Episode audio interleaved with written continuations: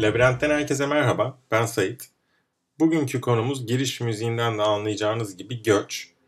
Göçe tabi daha önceki bölümleri dinleyenler aşina olacaktır. Göçe pratik bir e, kavram olarak değil de göç kavramının kendisine değinmek istiyorum. Yani göç edeceklere tavsiyeler, işte göç etmek için 5 neden, nereye göç edilir gibi bir podcast'ten ziyade bugün göç kavramına değinmek istiyorum ben.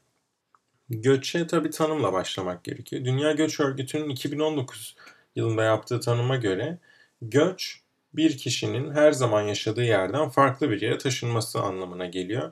Ki bu taşınma aynı ülke içinde olabileceği gibi yurt dışına yani uluslararası bir sınırın aşımı ile geçici veya kalıcı olarak zorunluluktan veya kişinin kendi isteğiyle gerçekleşebiliyor. Şimdi bu ülke içi ve ülke dışı olarak iki biçimde sınıflandırıyor. Ancak her türlü göç için kişinin kurulu düzenini terk etmesi söz konusu. Yani aynı ülke içindeki bir göçten bile bahsedeceksek kişinin önceden yaşadığı şehirdeki düzenini terk edip yeni bir ortama girip oradaki düzene alışması gerekiyor. Göç psikiyatrik açıdan bir insanın yaşayabileceği en büyük travma olarak değerlendiriliyor ve istekli yapılan göçlerin bile zaman içerisinde kişide travma oluşturması olası. Çünkü kişiyi tamamen yeni bir habitata girmeye ve orada eskisinden de fazla performans göstermeye zorluyor. Aynı ülke içinde ve çok yakın şehirler arasında yapılan göçlerde bile ve kişinin bütün kişisel kabiliyetleri yeterli olsa bile gittiği yerde sadece gittiği yerin e, alışkanlıklarına sahip olmadığı için bile bir adım geriden başlamış oluyor. Bu bile dezavantajlı olmasının nedenlerinden biri ve e, zorunluluktan veya isteğe bağlı olarak gerçekleşebiliyor dedik göç. Zorunlu nedenlere baktığımız zaman doğal afetler, felaketler, savaşlar, işte çatışmalar, iç çatışmalar, siyasi nedenler olabileceği gibi daha iyi bir yaşam isteğiyle veya geçimini sürdürmek amacıyla veya turistik amaçlı veya e, yani genel itibariyle ekonomik nedenlerle de gerçekleşebiliyor. Ve e, göçün bu kadar büyük bir travma olduğundan ve göç için gerekli nedenlere baktıktan sonra Tabii Türkiye göç konusunda nerede diye bir bakmak geliyor tabii insanın aklına.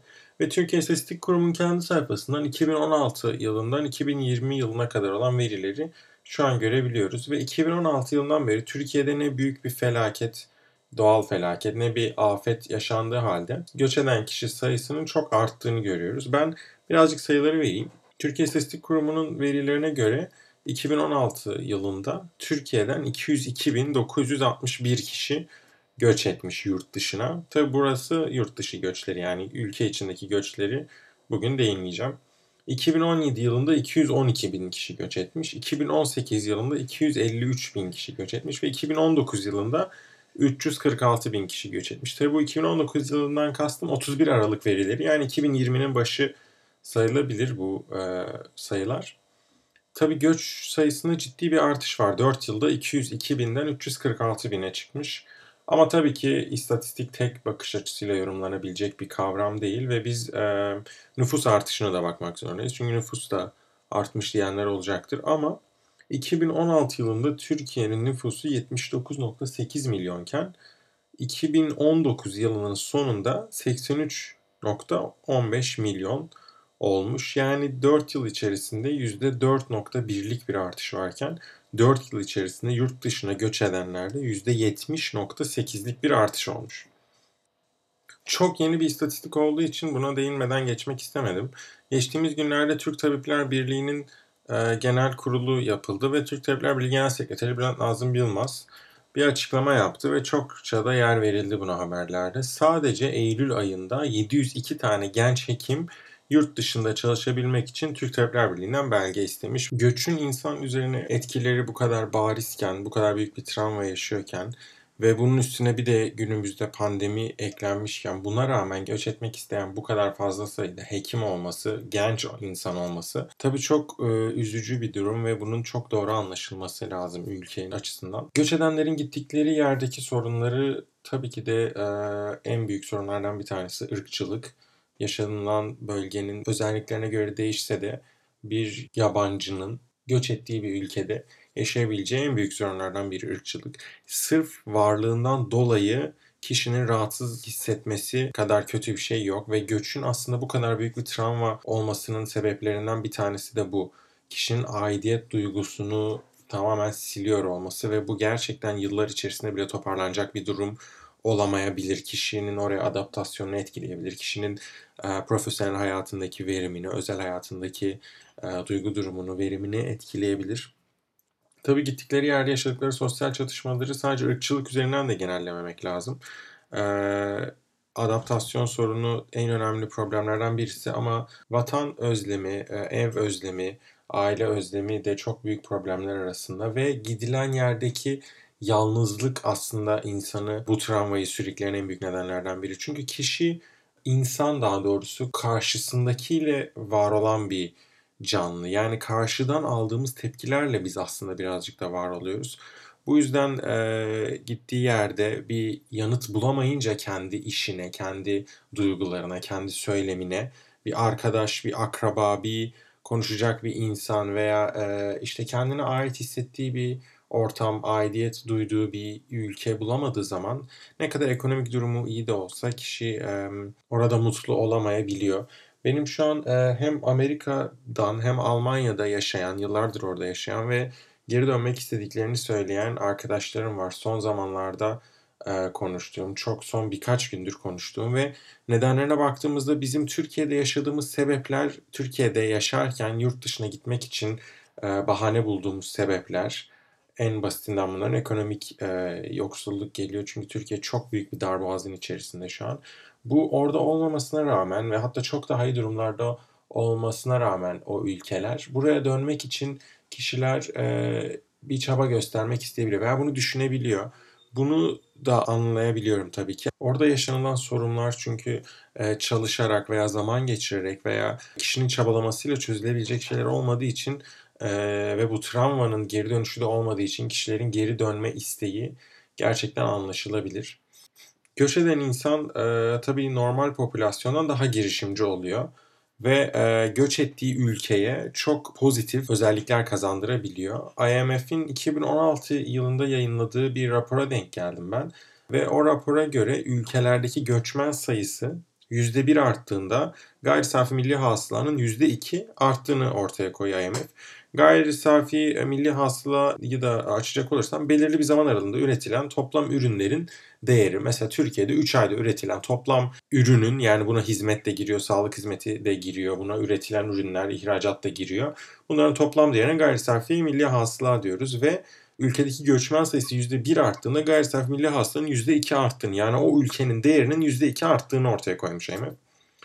Ee, tabii zaten göç ederken daha değerli ülkelerin seçilmesi söz konusu olduğu için burada bir kısır döngüye giriliyor denebilir.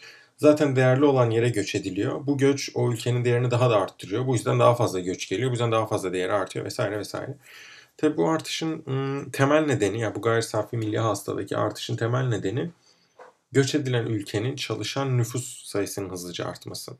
Normalde bir çocuk doğup işte 18-20 yıl belki 25 yıl 25 yaşına kadar bağımlı nüfus olarak kalacakken Göçmenler ülkeye gelir gelmez çalışmaya başlıyor. Tabii aile olarak gelip çocukların çalışmaması vesaire bahsetmiyorum. Direkt herhangi bir göçmenin yaşadığı ülkeden ya mesela örnek veriyorum Türkiye'den Almanya'ya gidip çalışmaya başladığını düşünürsek e, bunu birazcık ülke için şöyle düşünebiliriz. Almanya'da bir tane çocuk doğuyor doğar doğmaz çalışmaya başlıyor. Yani yaklaşık 20 yıllık bir süre işte 18-20 yıllık bir süre o ülkeye e, armağan etmiş oluyor ve bunun eğitim harcamaları o kişinin yetiştirilmesi için olan harcamaları dahil etmesek bile bu kadar e, karlı oluyor göç edilen ülke açısından. Sadece tıp fakültesi için düşünecek olursak, e, tabii bu, bunu tekrar araştırdım ben bir kaynak bulamadım ama benim 3-4 yıl önce okuduğum bir kaynağa göre Türkiye'de tıp fakültesini bitirip 6 yıllık eğitimini bitirip bitirir bitirmez de yurt dışına giden bir hekimin e, Türkiye'ye zararı 1 milyon dolar yani bu da demek oluyor ki gittiği ülke için 1 milyon dolarlık bir kazanç. Çünkü bunun eğitimi için herhangi bir masrafa girmesine gerek kalmıyor. Bunun yetişmesi için bu 18 yıllık süreçte 20 yıllık hatta tıp fakültesi için 25 yıllık bir süreçte bu kişinin bakımı için herhangi bir masraf harcamasına gerekmiyor. Buna verilecek eğitim için bir masrafa girmesine gerekmiyor ve havadan bir doktor veya işte yüksek mühendisler için veya mimarlar için herhangi bir iş kolu için havadan bir kalifiye eleman ülkeye giriş yapmış oluyor. Tabii bu göçler sırasında e, göç edenler gittikleri bölgenin demografik yapısını değiştirirken ve geliştirirken terk ettikleri bölgenin yapısı da tam tersine kaymış oluyor. Yani nasıl ki az önce verdiğim örnekte 1 milyon dolar e, bir, bir hekim mezun olup yurt dışına gittiğinde gittiği ülkeye 1 milyon dolar kar sağlıyorsa kendi ülkesine 1 milyon dolar zarar sağlamış oluyor. Çünkü tamamen yetiştirilen bir elemanın yurt dışına çıkışı ve tamamen boşa giden bir harcama söz konusu o ülke için. Tabii bunu engellemenin yolları da e, göç eden kişinin göç etmedeki nedenlerini düzgünce ortaya koyup bunların çözülmesini sağlamak. Çünkü bu polisiye tedbirlerle alınabilecek bir, öne alınabilecek bir kavram değil göç. Yani bugün çok konuşuluyor. Mesela özellikle hekimler için yurt dışına çıkış yasağı veya e, zorunlu görev olmadan yurt dışına çıkıştaki bir e, kısıtlama getirilmesi vesaire. Bunu en fazla iki yıl etkileyebilir. İki yıl sonra tekrar bu kişiler yurt dışına gidecek ve hatta daha da fazla isteyecekler gitmeyi. Çünkü ülke bir açık hava hapishanesine dönmüş olacak. Bu tarz tedbirlerden ziyade demokrasi ve adalet yönüne ve ekonomi açısından atılacak pozitif adımlar göçü tersine çevirmek için daha etkili olabilir. Tabii Türkiye göçe çok aşina bir ülke aslında. Çünkü zamanda özellikle Avrupa'ya ve özellikle Almanya'ya yapılan işçi göçleri sayesinde Türkiye'de çok fazla göçmen çocuğu ve Almanya'da yaşayan çok fazla göçmen insan var.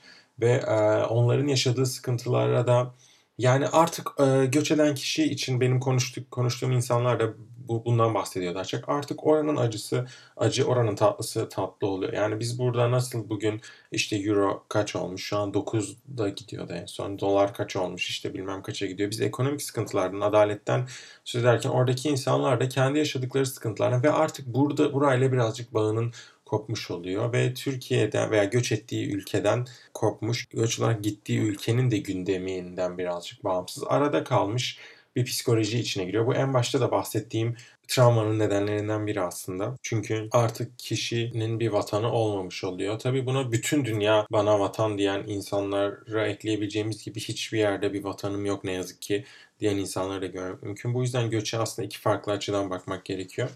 Tabii Türkiye'nin göçe bu kadar aşina olması hem edebiyata hem sanata yansımış durumda. Benim hem giriş müziğinde kullandığım Özdemir Erdoğan'ın Gurbet parçası hem Türkiye'nin hemen hemen bütün büyük şairlerinin sürgüne gönderilmiş büyük şairlerinin, sanatçılarının, e, ressamların, müzisyenlerinin göçle ilgili eserlerine bakmak mümkün. Özellikle Almanya ile ilgili ve özellikle sürgün tarihiyle ilgili çok fazla eser kazandırılmış. Bunun bir e, sebebine de ben az önce de bahsettiğim gibi göçün kişiyi daha girişimci yapması olarak görüyorum. Çünkü e, özellikle bir sanatçı için sanatın kaynağı, sanatın ham maddesi hayattır ve göç eden kişinin hayatı çok daha komplikasyonlu olduğu için, çok daha hayata dair anlatacak şeyler olduğu için sanatı ve edebiyatı, sanatın bütün dallarını geliştirdiğini söylemek mümkün. Bu yüzden bugünkü podcast'ime bence Türk Edebiyatı'nın en büyük şairlerinden, pek şair özelliğiyle tanınmasa da Türk Edebiyatı'nın bana göre en büyük şairlerden biri olan Sabahattin Ali'nin bir şiirini eklemek istiyorum.